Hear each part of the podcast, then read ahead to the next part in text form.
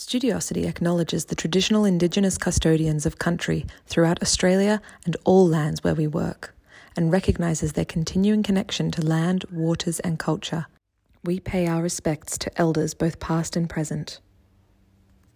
Today I'm talking to Professor Cindy Shannon, Deputy Vice Chancellor, Indigenous Diversity and Inclusion.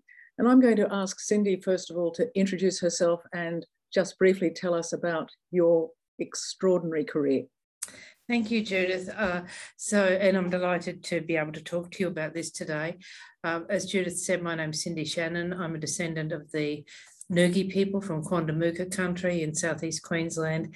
And I've worked uh, in Aboriginal health and higher education for the last 30 years, spent uh, the first part of my career working uh, in, in Aboriginal and Torres Strait Islander health and developing academic programs in that area and doing a lot of research, um, whilst also serving on numerous advisory committees and policy committees and boards. And um, then in the, the last 10 or so years, I've been more in executive roles at uh, University of Queensland and now at Griffith University. a remarkable career. And today's Sorry Day. What does Sorry Day mean for you personally, but also Sorry Day for what's happening at Griffith University? Yeah, that's a really good question today because um, I've been on a panel at Griffith University this morning uh, around Sorry Day, and it, it, I reflected on uh, the theme of Sorry Day this year, which is be a voice for future generations. And Sorry Day, of course, we, we, we remember and acknowledge those who were forcibly removed from their families or, or, the stolen generation. And I, of course, acknowledge the intergenerational trauma and impact that's had on Indigenous families, communities, um, and individuals. And for me, and I told this story this morning, given the theme this year, it made me think about my earliest memory of my, my Aboriginal grandmother who was a very traditional woman. And I remember, I think I was in grade one or just around that age. One day there was a knock at our door. She lived in a caravan not far from us, and she jumped in a cupboard, literally. And I said, Gran, what are you doing? And she said, You can't let anyone see your black grandmother. And I spent a lot of my childhood thinking it was it was a shame to be black, but I realised, and a lot later, she was terrified of us being taken, of mixed marriage in an era when that was the norm. And um, I said today, she gave voice to us, and my mother did. And I reflect on the work she did in reconciliation and, um, and it, you know, how I can and have been, I hope, a voice for future generations because every job I've had in the last 30 years, I've been the first one to ever occupy that job. Indigenous or non-Indigenous, and there's absolutely nowhere to go. Um, and there's a lot of lessons I've learned, but I hope that those who come after me, um, I have been a voice for in some small way. Do you just want to elaborate a little bit more about what reconciliation means for you personally as, as an Indigenous woman, but also how that impacts on how you uh, operate within the context of higher education? Sure. So for me, reconciliation is about working together. And, you know, really put simply, um, you know, there, there's various definitions of it. It's, it, it is acknowledging and recognising Australia's past and valuing, I think, the uh, the Indigenous history of this country and the, the richness of it. But going forward, and I, I take a very forward looking approach and a very strengths based approach. And I fundamentally believe that most people in Australia want reconciliation. And, and how I facilitate that working together is a, a thing I take very seriously. So, in the higher education sector, this is no longer about having Indigenous units doing Indigenous work in universities. It's about being, it being embedded in everything we do. And us, I think the transformational change we can make by giving everybody voice and empowering and supporting everybody to, to have that voice it, it is what we should be aspiring to do. So Griffith University is a little different from other universities as it relates to reconciliation. mm. you um, have gone it alone, in inverted commas, as a university rather than sign up to the Reconciliation Council. Can you yeah, and look at the story behind that? I can, and and I say this with great respect to the Reconciliation uh, Council of Australia and the work they do. I think uh, when I first came here, you can't you can't have reconciliation if you haven't got your backyard in order and you know that you haven't you haven't got some of the fundamentals right. And we thought we were doing reconciliation well but we didn't have those basics right. And i spent a bit of time thinking about how much time we spent being accountable to an external body for indigenous issues without owning it. And i I think we we unpacked that as as a group that was on the reconciliation steering committee, and we thought that we were mature enough at that point in time with a proud history um, to, to make some strong commitments that we owned that drove everything we did and didn't allow us to be driven by uh, some other other measures that we had to constantly report on and um, that was really what it was about, Judyth. And how how is Griffith in its journey towards reconciliation? Because in many respects, it's something that will always be in the process of becoming, rather than we've reached our destination. So it's not like the Uber thing, you have reached your destination. Yeah, yeah, no. And I think I think we're in a world that's changing all the time. So you can't anyway. But but but in terms of the journey, we're well on that journey. And uh, last year, it's a year today since we launched our statement, um, which you know has, I guess, two two two sort of summary bits to it. One is that reconciliation is everyone's business, and we do hold ourselves, everybody accountable to it.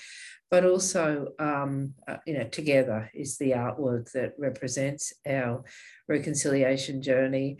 And we prioritised a couple of things that spoke to reconciliation within Griffith at, the beginning of uh, last year, a year ago today.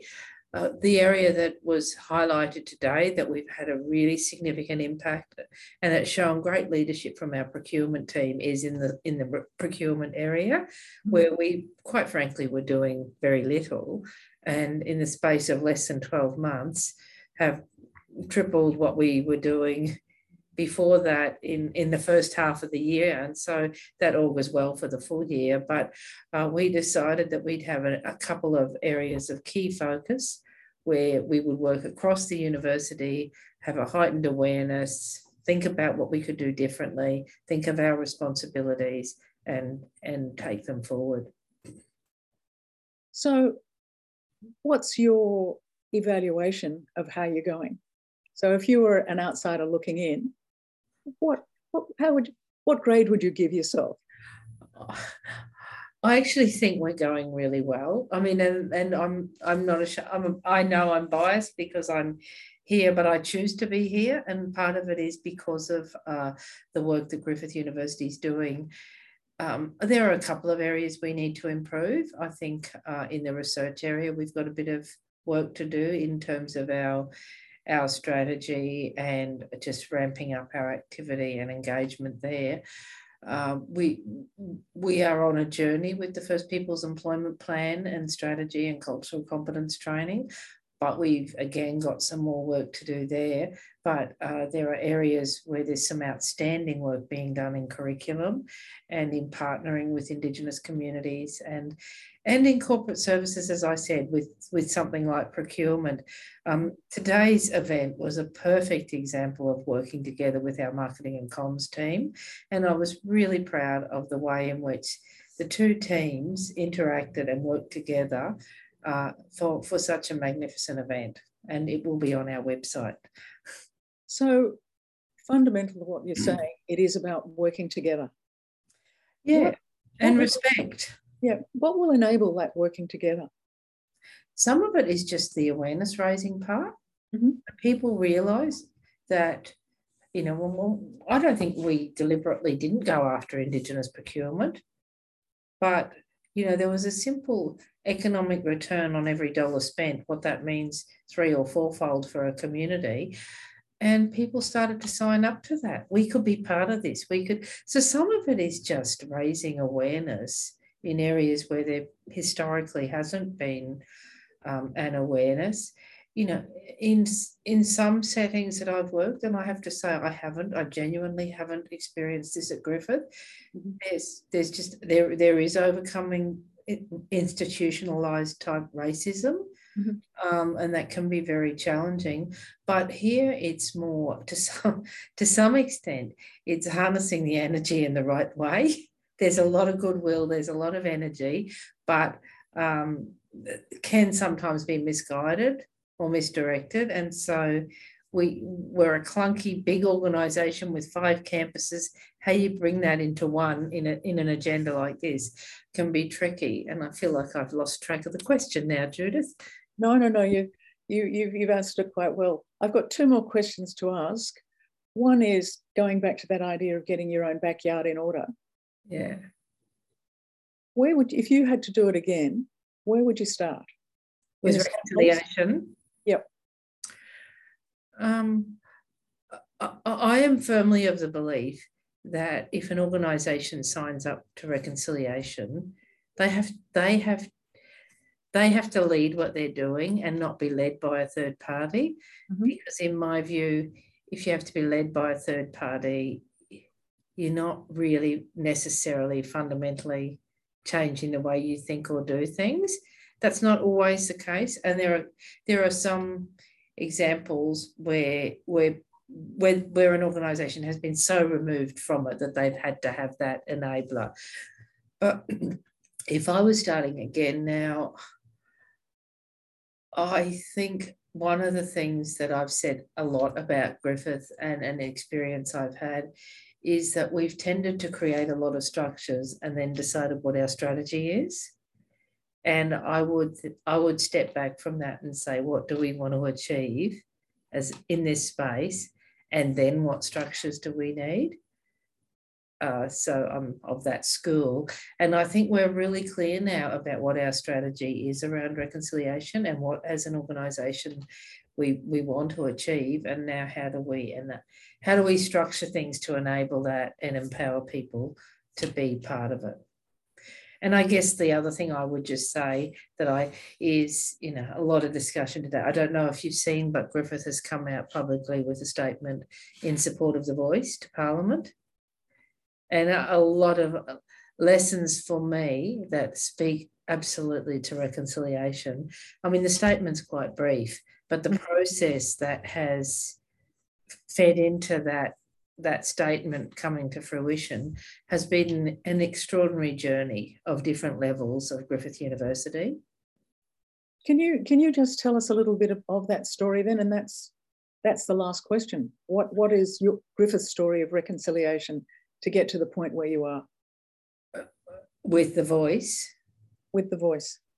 I think the, the story has really been a relatively short one in its current form you know, about 18 months ago, we started this new journey of reconciliation, the Griffith journey.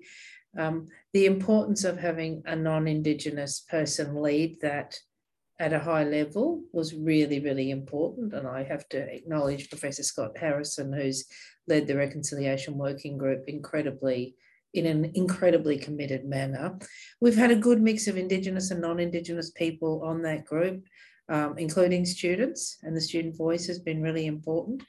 Um, and I think that the way the way in which the dialogue has been allowed to occur has been where differing views are respected and encouraged, but collectively we've been able to arrive at what, what it is as an organisation we want to achieve. And um, we meet on a regular basis. Uh, it, it, it was just so nice to see the absolutely buoyant atmosphere after the panel discussion this morning, uh, where we had, you know, myself and uh, Josh Creamer, who's an Indigenous barrister on our council, and two senior academics from uh, the university participate in a very well attended and large online forum facilitated by our Vice Chancellor um, talking about a really significant issue that speaks to reconciliation. And and I, I don't take for granted I, the fact that not every university in the country would be doing that today. So the last, this is the last question. Um, if you could tell higher education leaders one thing about reconciliation, what would it be? That it starts at the top. They, that, that leadership is critical in this journey and uh, having been in the position for three quarters of my career where it's my job to lead the Indigenous initiatives, that that is not what reconciliation's about. Cindy, thank you for giving me half an hour of your time on a Friday afternoon on an important day for you, but an important day for Australia. Thank um, you, Judyth. It's a pleasure. And let's hope we talk again soon. Thanks, Judyth. Bye bye.